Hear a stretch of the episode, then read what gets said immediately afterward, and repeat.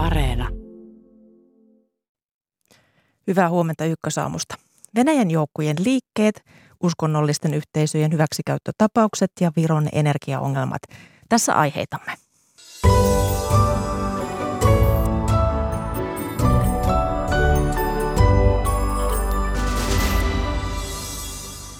Valko-Venäjä ja Venäjä aikovat järjestää yhteiset sotaharjoitukset. Ne ovat herättäneet huolta jo ennakkoon.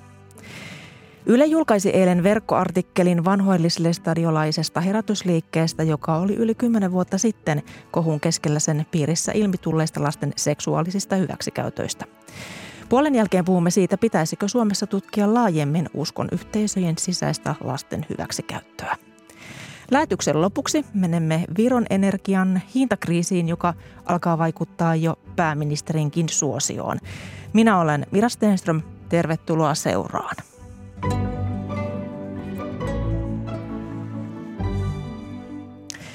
Venäjän toimet Euroopassa herättävät huolta ja paljon kysymyksiä.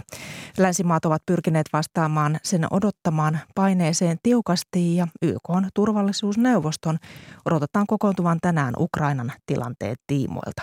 Tervetuloa lähetykseen Eversti Luutnantti ja Venäjä-tutkimusryhmän johtaja Simo Pesu maanpuolustuskorkeakoulusta. Hyvää huomenta. Huomenta, kiitos kutsusta. Ja hyvää huomenta ja tervetuloa Euroopan hybridiosaamiskeskuksen tutkimusjohtaja Hanna Smith. Hyvää huomenta ja kiitos. Aloitetaan tuosta Venäjän Ukrainan tuntumaan tuomasta kalustosta. Se on raskasta kalustoa ja yli 100 000 sotilasta. Ne ovat herättäneet pelon sodasta. Nythän Venäjän ulkoministeri Sergei Lavrov, on viestittänyt, että sota ei tule, jos se on Venäjästä kiinni. Ukraina on puolestaan vedonnut Venäjään, että maa vetäisi joukkonsa pois Ukrainan rajalta ja miehittämiltään alueilta ja jatkaisi vuoropuhelua lännen kanssa. Niin Hanna Smith, miten todennäköisenä pidät, että Venäjä hyökkäisi Ukrainaan? No sillä tavalla perinteisesti ja laajamittaisesti, niin mitä luultavimmin Venäjä ei ainakaan ensitöikseen lähde sellaiseen. Kyllä se on aika iso ja järeä toimi ja maksaisi Venäjällekin todella paljon. Koskaanhan ei näitä voi täysin poissulkea. Aina pitää tällaisessa kohdassa ottaa huomioon se, että jostain syystä hän näitä joukkoja liikutellaan, käytetään tätä sotilaallista voimaa. Usein sanotaan, että jos on kykyä ja tahtoa, niin silloin voi hyvin nähdä myöskin toimintaa ja Venäjällä on kykyjä ja Venäjällä on tahtoa, mutta onko tämä se oikea tilanne ja haluaako Venäjä ihan oikeasti niin vetää asiat niin vaikeaksi, koska siinä Venäjä itsekin vahingoittuisi. Niin en oikein usko, että vielä ainakaan ollaan siinä tilanteessa. Jos ei suuripittaisesti, niin missä mittakaavassa? Mitä Venäjä voi tehdä Ukrainan suhteen? No pienemmässä mittakaavassa niin voidaan tietenkin toimia esimerkiksi sillä tavalla, että Itä-Ukrainassa ne separatistialueet julistautuu esimerkiksi itsenäiseksi ja pyytää Venäjää tukemaan. Eli silloin pystytään tulemaan sotilaallisella voimalla sille alueelle. Merialueilla, Asovin merellä ja, ja Mustalla merellä, niin voidaan mahdollisesti jopa koittaa jonkunlaista kauppasiirtoa, kauppasaartoa ja niin edelleen, niin että tällaisia pienempiä toimia niin voi kyllä olla. Ja sitten on tämä valko kokonaisuus, joka pitää liittää tähän hyvin vahvasti ja voi hyvin olla, että, että Ukrainaan kohdistuva paine, niin sillä saadaan myöskin huomio kääntymään jonnekin semmoiseen paikkaan, mihin Venäjä haluaa huomion, koska se haluaa toimia valko. Ja tästä valko ja Venäjän sotaharjoituksesta puhutaan tuonnepana vielä lisää, mutta Simo Pesu tuoreen Helsingin Sanomien kyselyn mukaan yli puolet suomalaisista pelkkää ainakin jonkun verran, jonkin verran, että Ukrainan viimeaikoinen turvallisuuskehitys johtaa sotaan, johon Suomikin joutuu mukaan tavalla tai toisella, niin miten todennäköisenä sinä pidät sitä, että tämä Ukrainan turvallisuuskehitys menee sotaa tai pahenevaa konfliktia kohden? Joo. Ukrainan Ukrainassa on ollut sotilaallinen konflikti, jota Venäjä, jossa Venäjä on ylläpitänyt sotilaallisia joukkoja Ukrainassa, jotka taistelee Ukrainan hallintoa vastaan viimeiset kahdeksan vuotta. Eli se varsinaisestihan me ei, ei puhuta nyt mistään, että se olisi kovin rauhallinen tilanne ollut tähänkään asti. Se, mitä Venäjä viime vuonna teki, niin se näiden aiemmin ryhmittämiensä joukkojen lisäksi, niin se toi sinne tota yhden sotatoimiyhtymän lisää tuonne Ukrainan koillispuolelle. Harjoitti niitä joukkoja, jotka ovat siinä Ukrainan itärajalla ja etelärajalla. Ja se, mitä se nyt on tehnyt tämän vuoden alussa tai viime vuoden lopussa, niin se on tuonut yhden sotatoimiyhtymän lisää tuonne valko Toisessa kontekstissa, mutta yhtä kaikki se on tuonut sen sinne. Ja nyt me ollaan tilanteessa, jossa Venäjällä on lähtökohtaisesti mahdollisuus käyttää sotilaallista voimaa.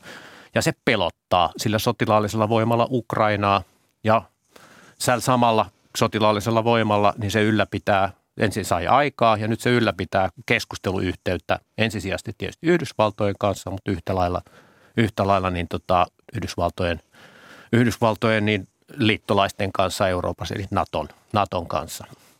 Eli, ja se, että onko se sitten, tapa, heillä on edellytykset käynnistää pienempi sotatoimi, niin kuin Hanna tuossa toi esiin, niin Donbassissa kiihdyttää sitä sotaa. Esimerkiksi lähipäivinä. Se on mahdollista. Se on ollut mahdollista aikaisemminkin.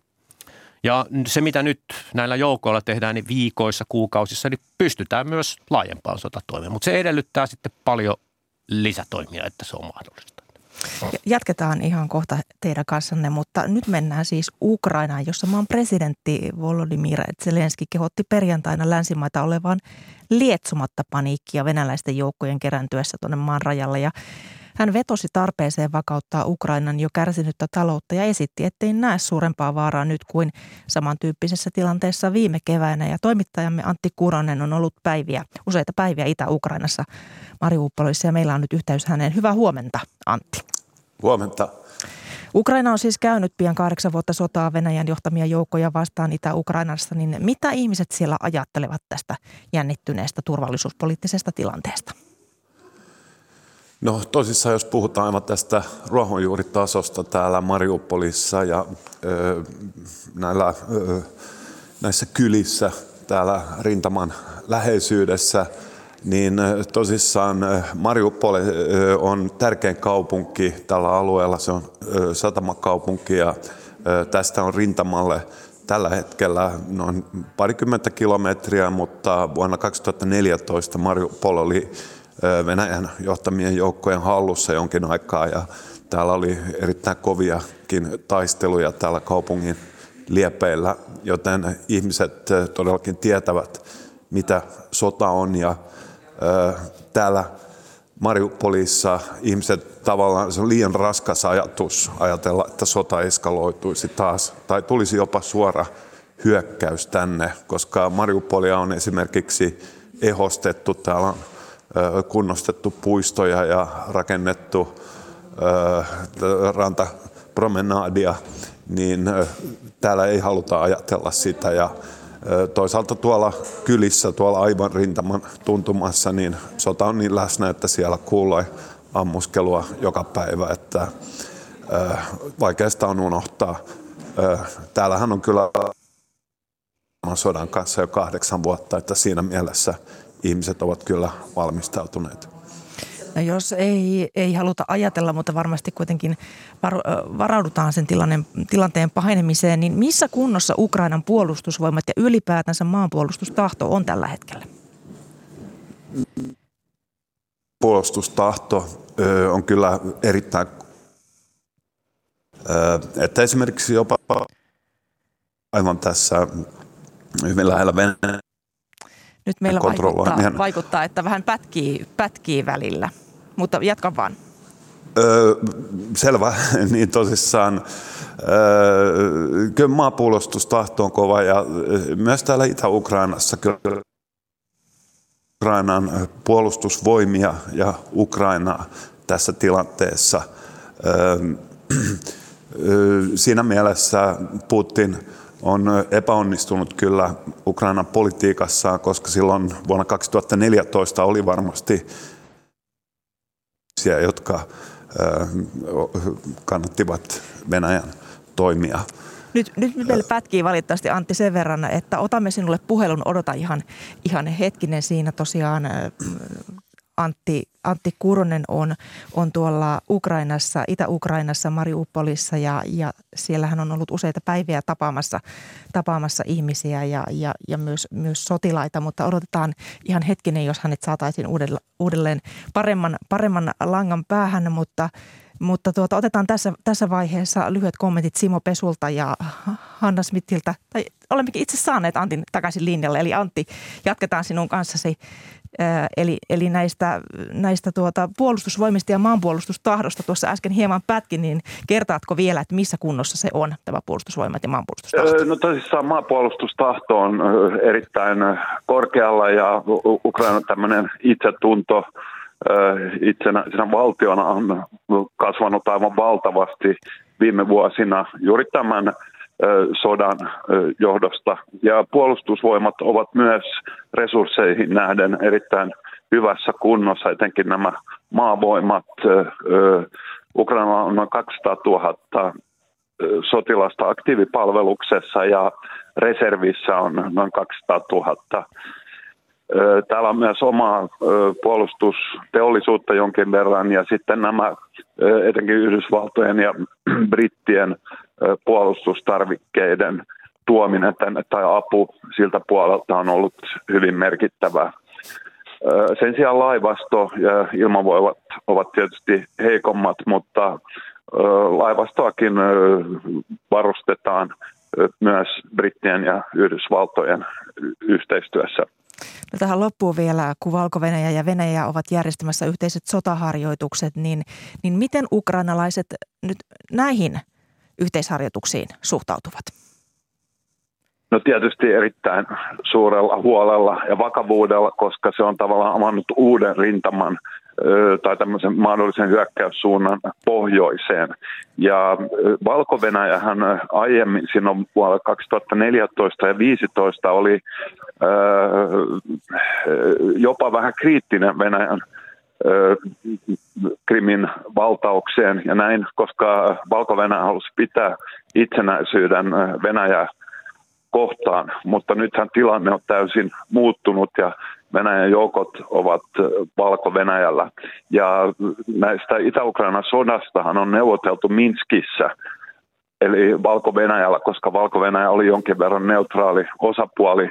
Nyt Ukraina kyllä haluaisi, että nämä neuvottelut tavallaan siirretään pois Minskistä, koska valko tilanne se on täysin riippuvainen nykyään Venäjästä. Kiitos näistä, näistä tiedoista Antti Kuronen ja jatketaan tältä studiosta maanpuolustuskorkeakoulun Venäjä tutkimusryhmän johtajan Simo Pesun ja Euroopan hybridiosaamiskeskuksen tutkimusjohtajan Hanna Smithin kanssa. Tuossa äh, Antti kertoi, että kyllä huolta herättävät nämä, nämä yhteisharjoitukset, sotaharjoitukset valko ja Venäjän, niin Simo Pesu, miten poikkeuksellisista harjoituksista on kysymys? Joo, se on poikkeuksellinen Venäjän ja Valko-Venäjän sotilaallisessa yhteistyössä viimeisen 20 vuoden aikana. Eli heillähän on pitkä suhde valtioliitossa ja keskeinen osa sitä on sotilaallinen yhteistyö. Venäjä on sitoutunut puolustamaan Valko-Venäjää, Valko-Venäjän ulkoisiin uhkiin vastaan. Ja heillä on yhteinen joukkoryhmä ja yhteinen ilmapuolustusjärjestely, jossa on määrätyt joukot, jotka on siihen niihin kyseisiin, kyseisiin rakenteisiin sijoitettu. Ja ne, he harjoittelevat säännöllisesti, eli kahden vuoden välein on sellainen laajempi harjoitus. Viime syksynä esimerkiksi Saabad-harjoitus, niin se on aina neljän vuoden välein ja siinä harjoitetaan sitä joukkoryhmää.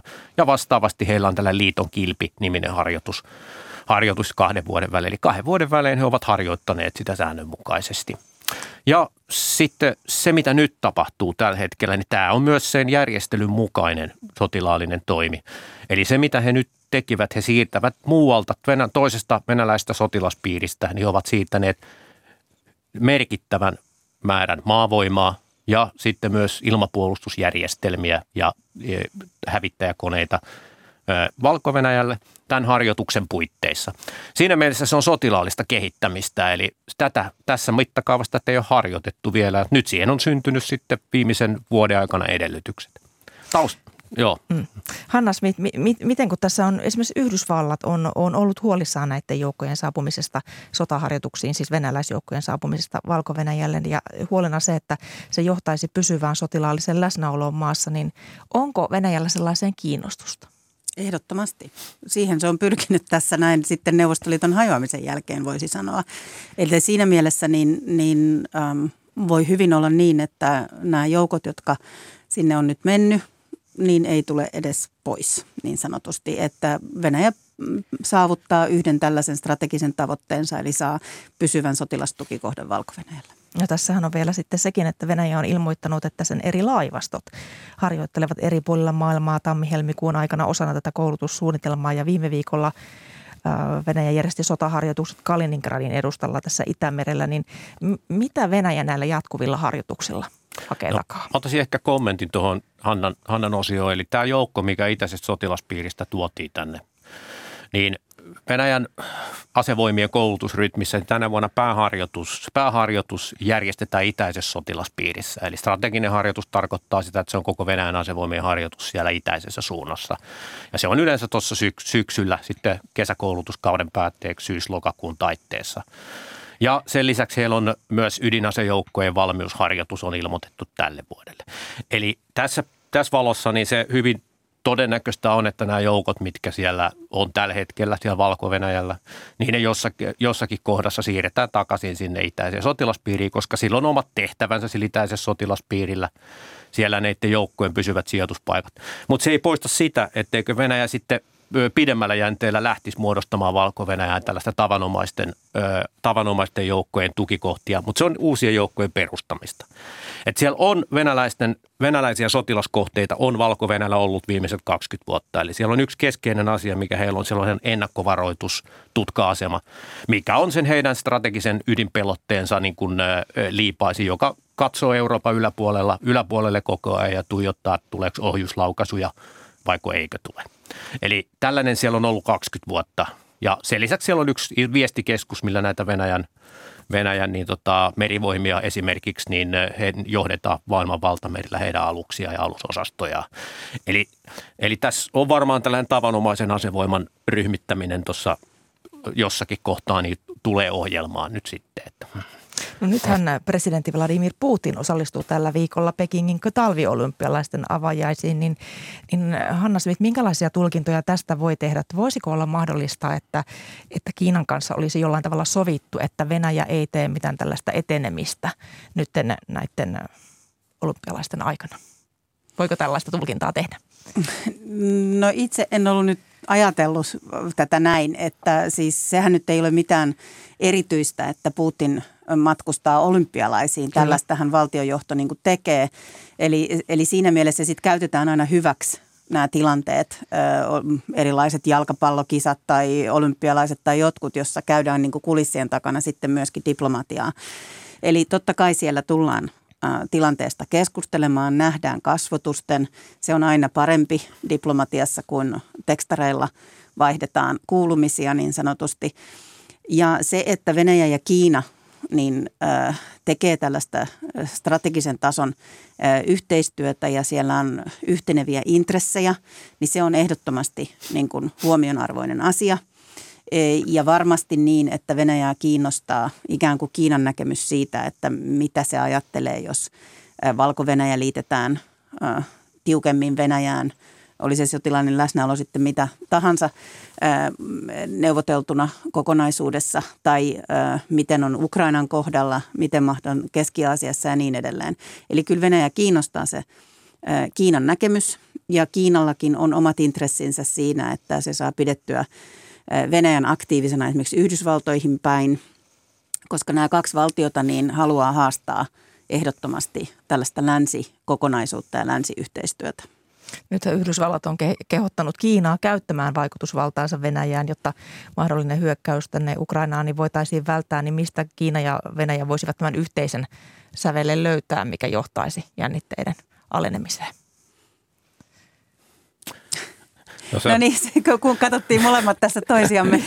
Koska tota, niin, kysymys. Se, siis siinä mielessä, että eh, se iso kysymyshän on eh, tavallaan Venäjän näkemyksestä se, että jos Venäjä lähtisi jotenkin sotilaallisesti nyt Ukrainaan, niin mikä se Kiinan niin kuin, lähtökohta tässä on ja mitä luultavimmin, niin Kiinalla ei ehkä ole hirveästi siihen sanottavaa. Et siinä mielessä tuo kysymys oli, pysäytti meidät ehkä sen takia justiinsa, että, että siinä, siinä ei ollut oikein niin kuin – Kiina ei tulisi vastustamaan ei, Venäjän ei, ole, ei, ei Kiinalla ole tällaisia sotilaallisia intressejä. Kyllä Venäjä varmasti mm. hoitaa mm. tässä, sen, tässä se asiat niin kuin omien ö, kansallisten intressiensä mukaisesti. Ja, ja tosiaan niin se, sotilaallinen hyökkäys, niin laajamittainen, niin se on, Venäjä, jout, Venäjä joutuisi esimerkiksi mobilisoimaan oma, omia joukkoja ja sen yhteiskuntaa, yhteiskuntaa, se näkyisi heidän yhteiskunnassaan, jos se lähtisi laajamittaiseen sotaan Ukrainan suhteen.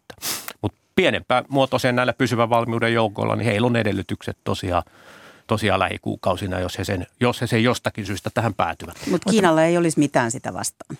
M- miten paljon Venäjällä on varaa pitää tavallaan niitä joukkoja niin sanotusti passissa varalla, että tapahtuuko joku etenemisaskel vai ei? Simo Pesu. Joo, eli nämähän on pysyvän valmiuden joukkoja, mitä meillä on tällä hetkellä siellä ympärillä ja niiden pitäminen tuolla, niin se tapahtuu heidän normaali harjoitusrytmin puitteissa. Että he pystyy varmasti useita kuukausia niitä siellä pitää. Mobilisointi yhteiskunnasta on sitten eri asia. Me jäämme seuraamaan, mitä tässä seuraavaksi tapahtuu. Paljon kiitoksia vierailusta Eversti Luutnantti, Venäjä tutkimusryhmän johtaja Simo Pesu maanpuolustuskorkeakoulusta sekä Euroopan hybridiosaamiskeskuksen tutkimusjohtaja Hanna Smith. Paljon kiitoksia vierailusta. Kiitos. Kiitos.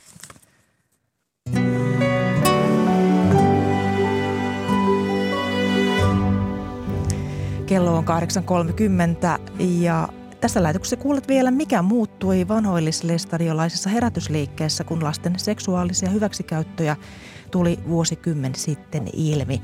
Puhumme myös hyväksikäytön estämisestä meillä ja maailmalla erilaisissa uskon yhteisöissä. Lähetyksen lopuksi katsaus Viron energiamarkkinaan. Energian hinta keikuttaa jo pääministeri Kaja Kallaksen suosiota.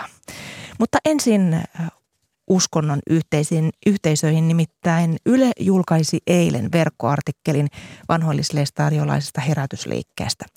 Herätysliike oli viime vuosikymmenen alkupuolella laajasti julkisuudessa, kun selvisi, että sen sisällä oli tapahtunut lasten seksuaalista hyväksikäyttöä. Artikkelissa selvitettiin, miten vaikeiden asioiden tuleminen julkisuuteen vaikutti yhteisöön ja vieläkö tapauksia ilmenee. Jutun kirjoittanut toimittaja Kirsi Karppinen on nyt meillä etäyhteyden päässä. Hyvää huomenta. Hyvää huomenta. Tuo lasten äh, hyväksikäyttötapausten äh, selviämisestä on nyt noin kymmenen vuotta aikaa, niin mitä sen jälkeen on tapahtunut vanhoillislestariolaisessa herätysliikkeessä? No sen jälkeen on varmasti tapahtunut aika paljon. Oikeastaan alkuun voisin todeta, että tuo asia ja noiden tapausten esiintulo ja ilmeneminen olivat aika iso shokki monelle vanhoilliselle stadiolaiselle yhteisössä. Oli varmasti paljon ihmisiä, jotka eivät olleet koskaan kuulleetkaan tällaisesta. Sitten tietenkin siellä oli ihmisiä, jotka olivat kuulleet ja oli ihmisiä, jotka olivat näihin tekoihin myöskin itse sitten syyllistyneet. Se, mikä tuossa mun tekemissä haastatteluissa nousi esille useiden ihmisten puheenvuoroissa, niin, niin he kertoivat, että tämä yhteisö, vanhoilliselle stadionin yhteisö on tässä vuosikymmenen aikana muuttunut muun muassa sillä tavalla, että vaikeista asioista pystytään nykyään keskustelemaan siellä enemmän, niitä tunnistetaan paremmin, ei pelkästään tätä hyväksikäyttöasiaa, vaan myös muunlaisia vaikeita asioita. Eli ikään kuin semmoinen keskusteluilmapiiri ja, ja se yhteisö siinä mielessä on, on avartunut. Liikkeen johtohan on kertonut, että liikkeessä on vahvasti lisätty perhetyötä noiden tapausten esiintulon jälkeen ja, ja muun muassa jaettu siellä tietoa seksuaaliväkivallasta. Tietenkin se on todettava, että herätysliikkeitä tutkinut emeritusprofessori Jouko Talonen kertoi että, tai arvioi, että tuhannet ihmiset ovat kuitenkin tuon yhteisön jättäneet tämän hyväksikäyttövyyden jälkeen. Eli se oli niin iso asia ja talouden on arvioinut, että lähtiöiden joukossa on ollut erityisesti nuoria. Tämä aihe on herkkä ja olet haastatellut ison joukon ihmisiä tätä juttua varten, niin jos avaat hieman tuota prosessia, niin miten, miten sait kerättyä tietoja tähän juttuusi? No se oli haastava prosessi ja se kesti pitkään, koska piti löytää tavallaan oikeita ihmisiä kommentoimaan ja sitten kun aihe on tosiaan näin monisyinen, niin, niin ei riittänyt, että tekee yhden haastattelun ja sen pohjalta jutun, vaan piti kuulla laajaa joukkoa ihmisiä ja ikään kuin tarkastella tuota asiaa vähän eri, eri näkökulmista. Sain haastattelun nykyisiä liikkeen jäseniä ja liikkeen jo jättäneitä tutkijoita, asiantuntijoita, poliisin ja, ja sitten myöskin Suomen rauhanyhdistysten keskusyhdistyksen johtokunnan puheenjohtajan Matti Taskilan. Eli hyvin laajaa joukkoa haastattelin ja, ja monien henkilöiden kanssa puhuin kyllä useita kertoja. No, tämä tosiaan verkkoartikkeli, joka teit, niin se, se koski tuota, tosiaan viime vuosikymmenen alkupuolella äh, laajasti kohua herättänyttä tapausta, mutta, tai niitä tapauksia, mutta vieläkö hyväksikäyttötapauksia nousee nykyään esiin? No tämä oli yksi asia, mitä pyrin selvittämään ja se on tietenkin hankalaa, koska tuo seksuaalirikollisuus on tyypillisesti piilorikollisuutta ja tapaukset varmasti isoilta osin jäävät piiloon. Mutta esimerkiksi haastattelemieni, haastattelemani entiset lestariolaiset kertoivat, että he ovat kuulleet tapauksista edelleenkin. Ää, toki niiden joukossa oli myös niin pidemmän aikaa sitten tapahtuneita, mutta oli myöskin tällaisia uusia akuutteja ää, tapauksia. Ja, ja sitten myöskin pyysin, koska Pohjois-Pohjanmaa on hyvin vahvaa vanhoilliselle stadiolaisuuden aluetta.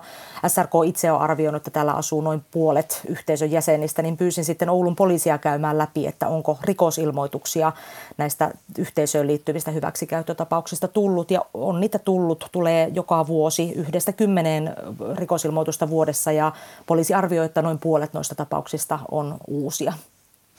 Kiitoksia näistä tiedoista toimittaja Kirsi Karppinen. Meillä on nyt puhelimessa liikkeen edustaja Suomen rauhanyhdistysten keskusyhdistyksen johtokunnan puheenjohtaja Matti Taskila. Hyvää huomenta. Hyvää huomenta. Tuossa Kirsi Karppinen kertasi tuota jutun, jutun tekemistä ja myös sitä, miten tuo, nämä hyväksikäyttötapaukset olivat aikoinaan suuri kohu. Niin miten merkittävä asia näiden hyväksikäyttötapausten esiintulo aikoinaan oli vanhoillis-lestadialaiselle liikkeelle itselleen? Hyväksikäyttötapausten esille tulo oli kyllä järkytys, raskas ja ahdistava kokemus. Ja suurin osa liikkeen jäsenistä ei tiennyt asiasta yhtään mitään. Kyllä hyväksikäyttötapaukset leimasivat koko liikkeen. Kohu jätti ihmisille mielikuvan, että pedofilia olisi lestariolaisille jotenkin ominaista ja leimallista. Tämä väärä mielikuva ei millään tavalla vastaa niitä arvoja ja opetusta, mitä me liikkeessä koemme. Toisaalta hyväksikäyttötapausten esille tulo vauhditti kotien ja perheiden tukemista. Perustimme perhe- ja diakonia-toimikunnat rauhanyhdistyksiin. Minkälainen työ oli käytännössä kääntää, kun tuossa sanoit, että maine, maineeseen tuli tahra, niin, niin kääntää sitä mainetta toiseen suuntaan tai sitä puhdistaa sitä tahraa? Toiminnalla totta kai pyritään saamaan luottamusta ja vaikuttamaan siihen ja viestinnällä elämällä. Niin, mennään tarkemmin sitten tavallaan, että tähän näin, että mitä työtä sitten sen eteen on tehty, että, että näitä hyväksikäyttötapauksia saataisiin estettyä, niin, niin minkälaista se, se työ, työ on, on, on käytännössä? Esimerkiksi tuossahan äsken Kirsi puhui tästä perhetyöstä, niin minkälaista perhetyötä teette käytännössä? Siinä pyritään vahvistamaan hyvää, e, eli tukemaan perheitä ennaltaehkäisemään e, e, tapauksia tai ennaltaehkäisemään perheiden pahoinvointia. Kokonaisuutena tavoitteena on tietoisuuden lisääminen ja osaamisen vahvistaminen. Monella tasolla meillä on aviopuolisoiltoja, tilaisuuksia, julkaisuja, materiaalituotantoa, kursseja, leirejä ja niin edelleen. Näissä on tukena myöskin ammattilaiset ja kokemusasiantuntijat ja tällä tavalla asiaan voidaan paneutua paljon perusteellisemmin kuin ilman noita. Minkälaisia toimintaohjeita teillä on tällaisten hyväksikäyttötapausten ehkäisemiseksi? Ensinnäkin pyrkimyksenä on, on se, ettei kukaan lapsi joutuisi hyväksikäytön tai väkivallan uhriksi ja myöskin se, että jokainen mahdollinen hyväksikäytön uhri saisi riittävän avun ja tuen. Hyväksikäyttöasiat ovat aina ammattilaisavun ja viranomaistoiminnan piiriin kuuluva asia. Ja haluan korostaa sitä, että tekijän tulee sovittaa rikoksensa oikeuden edessä. Nämä ovat niin vakavia asioita, että ne kuuluvat nimenomaan viranomaistoimintaan heidän tehtävään. Tuossa jo puhuitkin hieman tuesta, niin millä tavalla yhteisönne on pystynyt tukemaan uhreja? On haluttu, haluttu antaa heille tukea sillä tavalla, että on järjestetty erilaisia kursseja, vaikka kansanopistoilla vertaistukikursseja väkivaltaa kokeneille tietenkin vaikka tehtävissään kohtaaville ja niin edelleen. Tämän tyyppistä toimintaa. Tuossa Kirsi, Kirsi Karppinen kertoi, kertoi, että tapauksista tulee yhä edelleen ilmoituksia. Hän puhui yhdestä kymmeneen kappaletta vuodessa, niin miten paljon sinä itse, Matti Taskila, ovat olleet näistä tapauksista kuullut? Mä olen kuullut tuon kahdeksan vuoden aikana tai tullut tietämään yhden tapauksen. Ja tiedän siitä sen, että tuo tapaus hoidettiin juuri sillä tavalla, että ohjattiin ammattilaisavun piiriin ja uhrit ovat saaneet tukea.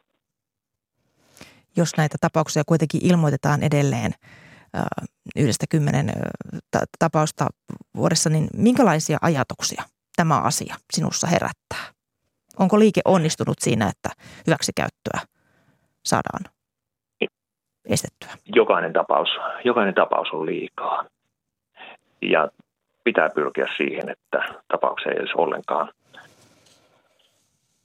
Ja tässä mielessä totta kai että harmittaa ikävä asia, jos näitä tapauksia tulee, mutta toisaalta on hyvä, että ne menevät viranomaisille ja ne menevät silloin oikeaa tietä. Suomen rauhayhdistysten keskusyhdistyksen johtokunnan puheenjohtaja Matti Taskila, kiitoksia tästä haastattelusta. Kiitos. Ja jatketaan aiheesta vielä täältä studiosta ja puhutaan laajemmin, pitäisikö Suomessa tutkia mm, laajemmassa mittakaavassa uskonyhteisöjen sisällä tapahtuvaa lasten seksuaalista hyväksikäyttöä. Hyvää huomenta ja tervetuloa keskustelemaan sosiaalineuvos Marjo Malja sosiaali- ja terveysministeriöstä. Huomenta. Ja hyvää huomenta ja tervetuloa toiminnanjohtaja Joni Valkila uskontojen uhrien tukiärrystä. Huomenta. Kun kuuntelitte tuossa nuo äskeiset puheenvuorot, niin minkälaisia ajatuksia heräsi Marjo Malja? Joo, kiitos. Mä ajattelen, että on tärkeää tunnistaa, että lapsilla on oikeus olla suojassa, elää väkivallasta vapaata elämää ja, ja sitä pitää edistää. Väkivallan ehkäisyä, siihen puuttumista voidaan tehdä kaikissa toimintaympäristöissä, myös uskon yhteisöissä. Jokainen niin voi tehdä jotakin jokaisella on osansa. Joni Valkila, minkälaisia ajatuksia sinussa heräsi, kun edustat uskontojen uhri, uhrien tuki rytä? Voi olla, että vanhoillislestadiolainen yhteisö on jossain määrin muuttunut, mutta heräsi kuitenkin kysymyksiä siitä, että, että minkä, mitkä asiat on kuitenkin edelleen ennallaan tässä yhteisössä. Esimerkiksi se, että tämä yhteisö pitää itseään hyvin voimakkaasti ainoana oikeana uskontona, eh, joka on aika vahvasti miesten johtama, jossa naisilla ja lapsilla on selvästi heikompi asema miehiin verrattuna, niin tästä herää kuitenkin vähän sellaisia kysymyksiä, että, että johtaako tämä kuitenkin siihen, että, että edelleen eh, esiintyy lapsiin kohdistuvaa seksuaalista väkivaltaa ja sellaista, joka pysyy piilossa, että se ei ole tämän yhteisön johtajien ja, ja se ei ole viranomaisten tiedossa, koska me, me tiedetään Suomesta ja maailmalta, että tämän kaltaisissa yhteisöissä esiintyy tällaista ongelmaa, että, että helposti nämä tapaukset pysyvät piilossa. Ja, ja tästä syystä ajattelen, että, että asiaa olisi hyvä vielä selvittää vähän tarkemmin tässä vanhoillislestadiolaisessa yhteisössä, mutta myös muissa yhteisöissä Suomessa. No t- tässähän Mario Malja, niin jos laajennetaan kuvaa, niin mikä, mikä käsitys esimerkiksi sinulla on, että miten, miten yleistä lapsiin kohdistuva hyväksikäyttö tai, tai väkivalta ylipäätään on, on uskonnollisissa yhteisöissä, jos sitä vertaa esimerkiksi sitten muuhun yhteiskuntaan? Hmm. Meillä ei ole sellaista tietoa nyt Suomessa olemassa, tutkittua tietoa, että kuinka paljon sitten uskon yhteisössä niin väkivaltaa esiintyy ja minkä tyyppistä väkivaltaa se on. Mutta niin kuin yleisesti tiedetään, että, että väkivaltaa esiintyy kaikissa toimintaympäristöissä. Lapset ja nuoret itse kertovat siitä, että, että väkivaltaa esiintyy kaikkialla siellä, missä he itsekin ovat. Ja erityisesti viime vuosina lasten houkuttelu seksuaalisiin tarkoituksiin. Eli grooming on erityisesti nettiympäristössä lisääntynyt. Ja myöskin huolta aiheuttaa lasten niin kuin keskinäinen väkivalta. Eli sitä tapahtuu myös lasten kesken. Kyllä. No tällaisissa uskonnollisissa yhteisöissä voi olla ö, omia toimintatapoja, tai onkin monesti usein omia toimintatapoja. Ne ovat usein tiiviitä, voivat olla hyvinkin hierarkisia, niin, niin minkälaiset tekijät erilaisissa uskonnollisissa yhteisöissä saattavat altistaa lapsia tällaiselle hyväksikäytölle? Joni Valkila. Esimerkiksi just tämä, että yhteisö on miesten vallassa tai pahimmassa tapauksessa yhden miehen vallassa – joka voi sitten mielivaltaisesti toimia tässä yhteisössä. Sitten on tällaisia seikkoja niin kuin anteeksi antamisen korostaminen yhteisössä, mikä voi johtaa siihen, että uhrit, uhreja painostetaan antamaan anteeksi ja asioita pidetään loppuun käsiteltyinä sitten, kun, kun niistä on keskusteltu siellä yhteisön sisällä. Ja sitten tämä lapsi kohdistuva seksuaalinen väkivalta on yleensäkin sellainen ongelma, joka pysyy piilossa esimerkiksi sen takia, että uhrit kokee häpeää ja syyllisyyttä tapahtumista. Ja tämmöinen ilmiö korostuu vaan näissä uskonyhteisöissä, että tämä häpeä ja syyllisyys on helposti vielä suurempaa silloin, kun on kyse yhteisöstä, jossa monenlainen seksuaalisuus on, on syn, synnillistä tai häpeällistä. Ja tämä, tämä voi johtaa sitten siihen, että uhrit vaikenevat ja, ja jos, jos tekijät eivät jää kiinni, se voi johtaa siihen, että teot jatkuu ja pahimmassa tapauksessa uhri voi joutua useiden vuosien ajan uhriksi tai näiden tekojen kohteeksi. Ja, ja myös tekijä voi saada uusia uhreja, jos, jos teoista ei jää kiinni näitä tällaisia äh, lasten seksuaalisia hyväksikäytöjä, niin niitä on, niitä on, on maailmalla erilaisista, erilaisista uskontokunnista tullut, tullut julki, niin, niin miten ajattelet Mario Maalia, äh, kuinka paljon tämä Joni Malkilan kuvaama, Valkilan kuvaama tilanne, niin, niin kuvaa sitä tilannetta erilaisissa uskonnollisissa yhteisöissä? Mä ajattelen, että siellä on olemassa sekä niitä riskitekijöitä että suojaavia tekijöitä. Ja, ja näissä niin kuin kansainvälisissäkin tutkimuksissa ja, ja meillähän on olemassa useitakin kansainvälisiä ihmisoikeussopimuksia ja lapsen oikeuksien sopimus ja lapsiin kohdistuvan seksuaaliväkivallan vastainen Euroopan neuvoston ihmisoikeussopimus lähtee muun muassa siitä, että siellä samanaikaisesti tehdään useita toimia. Että kiinnitetään huomioon, tunnistetaan niitä riskejä, niitä paikkoja, mitkä esimerkiksi estävät lapsia ja nuoria niin kertomasta siitä kokemastaan väkivallasta ja toisaalta vahvistetaan niitä suojaavia tekijöitä, opetetaan turvataitoja ja opetetaan, että mihin, mikä on oikein minkälainen esimerkiksi koskettaminen tai läheisyys on sopivaa ja mikä ei. Ja kiinnittämällä huomioon näihin erilaisiin puoliin, niin voidaan edistää sitä, että se asia tunnistuu ja myöskin sitten sieltä se pelko ja häpeä vähenee. No, no miten jos ajatellaan tällaista äh, ylipäätänsä, että pitäisikö Suomessa tutkia laajemmin, laajemmin erilaisten uskonyhteisöjen ta- sisällä tapahtuvia hyväksikäyttöjä, niin Joni Valkila, mitä ajattelet siitä? Minkälainen se, pitäisikö tehdä selvitys? Mun mielestä pitäisi. Tähän minkälainen liittyy, se pitäisi olla? No mallia voisi ottaa joistain muista maista. Australiassa on selvitetty tätä asiaa erityisen perusteellisesti. Vuodesta 2013 lähtien siellä on useiden vuosien ajan toiminut tällainen komissio, joka on selvittänyt tätä asiaa. Se on muun muassa haastatellut yli 8000 lapsena koetun seksuaalisen väkivallan uhria – ja nämä kokemukset on liittynyt noin 500 eri yhteisöön, joista suuri osa on uskonnollisia yhteisöjä ja sitten on myös muunlaisia yhteisöjä. Siinä on mallia, että mitä voitaisiin Suomessakin tehdä, jos halutaan ihan perusteellisesti puuttua tähän ongelmaan. Ja mun mielestä meillä on ongelmana myös se, että täällä yhteiskunnassa ei ihan riittävällä vakavuudella suhtauduta tällaiseen pääasiassa tyttöjen ja naisten kohtaamaan väkivaltaan. Et ihan siinäkin on ongelmia, että niin kuin Helsingin Sanomat on tässä viime päivinä tuonut esille, että näitä ei ihan perusteellisesti tutkita näitä tapauksia, jotka tulee poliisin tietoon, mutta ongelma on sitten vielä sitä laajempi, eli se, että tapauksia on, on paljon, jotka ei tule viranomaisten tietoon. Ja sen takia olisi syytä selvittää, että, että tähän ongelmaan voitaisiin puuttua ihan perusteellisesti. No teillä, teillä tuota, Mario Malia STM ja THL on, THL on perustettu siis tällainen väkivallaton lapsuus toimintasuunnitelma, niin mitä se pitää sisällään, että onko siinä esimerkiksi tällaista selvitystä, mitä Joni Valkila tässä äsken kertoi? Joo, meillä on itse asiassa hyvin laajassa yhteistyössä eri toimijoiden kesken laadittu kansallinen toimenpideohjelma lapsiin kohdistuvan väkivallan ehkäisemiseksi. Siellä on yleisiä toimenpiteitä, niin kuin vaikkapa se turvataitokasvatusten, äh, niiden taitojen vahvistaminen, mutta myöskin kaksi erityistä toimenpidettä liittyen lastensuojeluun ja uskon yhteisöihin.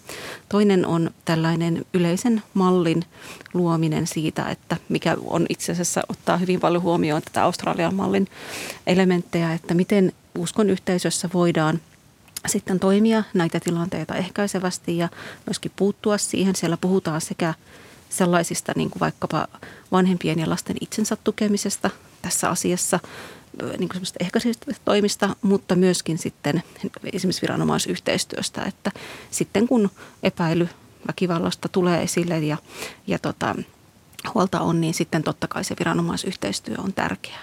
Me myöskin siinä toimintasuunnitelmassa niin kiinnitetään huomiota tuohon rikosrekisteriotteiden esittämiseen. Eli nykyisellään hän aika monessa lasten kanssa työskentelevien ää, yhteisöissä ja työpaikoissa, niin rikosrekisteriote pyydetään siinä kohti, kun ihminen tulee uuteen työhön, mutta sitten myöskin mietimme sitä, että olisiko tarpeen tietyissä tilanteissa niin pyytää sitä rikosrekisteriotetta myöhemminkin tämä ei ole vielä ihan valmis toimenpide, että meillä on aikaa vielä tuonne 2025 vuoteen asti siinä toimintasuunnitelmakaudessa.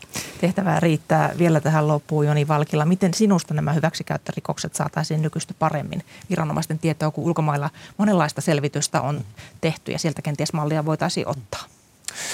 Joo, ihan yksinkertainen toimenpide olisi se, että pyydettäisiin ihmisiä ottamaan yhteyttä viranomaisiin. Ne, jotka on kokenut seksuaalista väkivaltaa lapsena erilaisissa yhteisöissä, että perustettaisiin semmoinen joku yhteydenpitokanava, että voitaisiin ottaa yhteyttä. Silloin tämä tulisi ehkä viranomaisten tietoon vähän perusteellisemmin, että miten paljon näitä uhreja oikeastaan on eri yhteisöissä.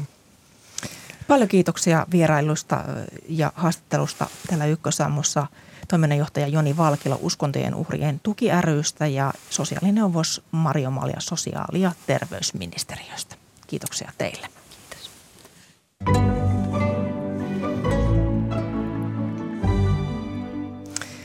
Sitten lähdetään energiamarkkinoille, nimittäin Euroopan unioni ja Yhdysvallat aikovat löytää vaihtoehtoisia lähteitä maakaasulle, jos Venäjä sulkee Euroopan hanat. EU ja Yhdysvallat ilmoittivat perjantaina tekevänsä yhteistyötä vaihtoehtoisten maakaasutoimitusten turvaamiseksi, jos Venäjä kostaisi sitä vastaan mahdollisesti asetettavia pakotteita vaikeuttamalla kaasutoimituksia ja tämähän liittyy tuohon Ukrainan kriisiin, josta aiemmin puhuimme. Meillä on nyt yhteys Tallinnaan toimittajamme Rain Kooli. Hyvää huomenta. Hyvää huomenta. Viro on yksi Euroopan maista, jossa maakaasulla on tärkeä rooli. Niin millä mallilla on Viron maakaasuhuoltovarmuus, jos Venäjä vaikeuttaisi kaasutoimituksia? No mikäli Venäjältä ei enää saataisi maakaasua Viroon, niin perinteisen maakaasun toimituksen, toimitukset tänne olisivat käytännössä aika lailla Suomen ja Viron välisen Baltic Connector kaasuputken varassa. Ja asia erikseen on tietenkin, että kuinka paljon Suomessa sellaisessa tilanteessa olisi kaasua myytäväksi Viroon. Jossakin määrin maakaasua saataisiin Latviasta, Insulkalsin kaasuvarastosta, mutta Perinteistä maakaasua pystyttäisiin korvaamaan myös tietyltä osin nesteytetyn maakaasun LNGn toimituksilla. Siinäkin on tosin ongelma, koska Viron omat LNG-terminaalit ovat vasta rakenteilla ja, ja tällä hetkellä nesteytettyä maakaasua tuodaan Viroon Liettuan Klaipedan sataman kautta. No kun Virossa ei ole ydinvoimaloita, niin miten tämä sähkön, sähkön omavaraisuus, millä tolalla se on? Totta puhut, Virossa ei tosiaan ole ydinvoimaloita eikä ole koskaan ollutkaan ja syy on siinä mielessä selvä, että Viron sähkön tuotannon omavaraisuus on jo sadan vuoden ajan perustunut palavan kiven polttoon. Se on ollut varma ja helppo ja tosin vuosikymmenten aikana myöskin saastuttava keino tuottaa sähköä, mutta viime vuosina päästöoikeuksien hinnat ovat kohonneet ja se on tehnyt tästä virolaisille sähköntuottajille kannattamatonta. Se on kerta kaikkiaan liian kallista, jotta, jotta näitä palavankiven laitoksia pystyttäisiin pitämään käynnissä muutoin kuin ihan kulutushuippujen aikana. Virossa on sen takia alettu katsoa myös ydinvoiman suuntaan, mutta sen rakentaminen on taas aikaa vievää ja, ja paitsi että rakentaminen ottaa aikansa, niin täällä ei ole enää tarvittavaa osaamistakaan, koska kun on turvauduttu täysimääräisesti tuohon palavaan kiveen, niin, niin ydinvoima tieto ja myöskin sen alan opetus on, on käytännössä poistunut virolaisista korkeakoulusta. Eli Tallinnan teknisen yliopiston professori Alar Konist varoittikin täällä muutama päivä sitten, että Viron ei pitäisi hylätä ehkä tätä palavaan kiveen perustuvaa sähköntuotantoa liian heppoisesti ennen kuin korvaavaa sähköntuotantoa on sitten saatu tilalle. No sähkön ja kaasun hinta, se on ollut puheenaiheena nyt Virossa, kun joulukuussa Viron valtio päätti alkaa korvata sähkön ja kaasun hinnan nousua kotitaloukselle. Niin miten se oikein on tässä sitten sujunut? Muutama päivä sitten raportoitiin, että 12 000 kotitaloutta olisi jo saanut tätä tukea, mutta lähiaikoina luvut varmaan kasvavat aika merkittävästi, sillä Viron hallitus hän päätti pari viikkoa sitten laajentaa tätä sähkö- ja kaasulaskutukea. Eli valtio maksaa tästä kuusta alkaen kaikkien kotitalouksien sähkölaskut 12 senttiä kilowattitunnilta ylittävältä osalta. Ja korvauksia saa 650 kilowattitunnin kuukausikulutukseen asti. Ja kaasulaskut myöskin korvataan kuuden ja puolen sentin kilowattitunnilta ylittävältä osalta. Taloyhtiöiden kohdalla tätä kuukausittaista kulutusrajaa ei ole, eli niidenkin ahdinkoa tässä helpotetaan. Ja lisäksi yrityksillä aletaan sitten korvata sähkön siirtomaksu täysimääräisesti. No Viron pääministeri Kaja Kallaksen suosio, se on pyrännyt, pudonnut jyrkästi muutamassa kuukaudessa, niin miten paljon Rain Kooli tämän pääministeri Kallaksen suosion lasku linkittyy energian hinnan kehitykseen? No varmaan aika paljon. Muutamassa kuukaudessa tosiaan Kaja Kallaksen suosio on puolittunut. Vielä lokakuussa 20 prosenttia virolaisista kannatti Kallaksen pääministeriyttä. Tammikuussa enää 10 prosenttia. Ja tämä kannatuskysely tehtiin juuri siihen aikaan, kun ensimmäiset jättilaskut olivat tupsahtaneet ihmisten postilaatikoihin. Ja julkisuudessa puitiin energian hinnan nousun korvaamista. Kallas ei oikein profiloitunut tässä yhteydessä niin sanotusti tavallisen ihmisen puolella olevaksi johtajaksi, toisin kuin äh, hallituskumppani keskustan johtaja Jyri Ratas. Eli, eli keskusta äh, oli sillä kannalla, että tosiaan näitä sähkölaskuja pitäisi korvata kaikille. Kallaksen markkinaliberaali reformipuolue vastusti tällaista niin kuin yleistä rahanjakoa. Toimittajamme Rain Kooli, paljon kiitoksia näistä tiedoista ja hyvää päivänjatkoa Tallinnaan. Kiitoksia samoin sinne. Ja kanssani tätä lähetystä ovat tehneet tänä aamuna Kreta-Maria Kivioja ja Mikko Haapanen tuottajana on ollut Tarja Oinonen ja äänitarkkailun on hoitanut Anders Johansson. Kuuluttaja Juha Salomaa, hyvää huomenta. Mitä Ykkönen tänään tuonnempana tarjoilee ohjelmistossa? Muistojen Boulevardin jälkeen suunnataan katseet Kiinaan. Roman Satsin maamekirja ohjelman suorassa lähetyksessä ja äh, tulokulmasta, miten Kiina hyötyy kohta alkavista olympialaisista. Se kymmeneltä. Kulttuuriykkönen paneutuu sitten sellaiseen iso, isohkoon asiaan kuin historiattomuuteen tai siis historian tietoisuuteen ja enemmänkin sen puutteeseen, mikä tuntuu olevan nyt aikamme ilmiö. Kulttuuriykkönen 15 uutisten jälkeen ja sitten minulla on ilo ja ylpeys lukea tänään päivän mietelauseeksi ennen puolen päivän uutisia Imi Helenin jännittävä runo Jänö Jussi ja Kettu Repolainen. Se kuulostaa hienolta. Suosittelen. Suosittelen. Silloin kannattaa ainakin olla kuulolla. Kiitos paljon Juha näistä. Ja jos joku keskustelu meni ohi, niin tämäkin lähetys löytyy hetken kuluttua Yle Areenasta, niin sieltä voit käydä vielä tarkistamassa ja kuulostelemassa näitä keskusteluja uudestaan. Mutta nyt kiitos seurastasi ja oikein mukavaa viikon alkua sinulle.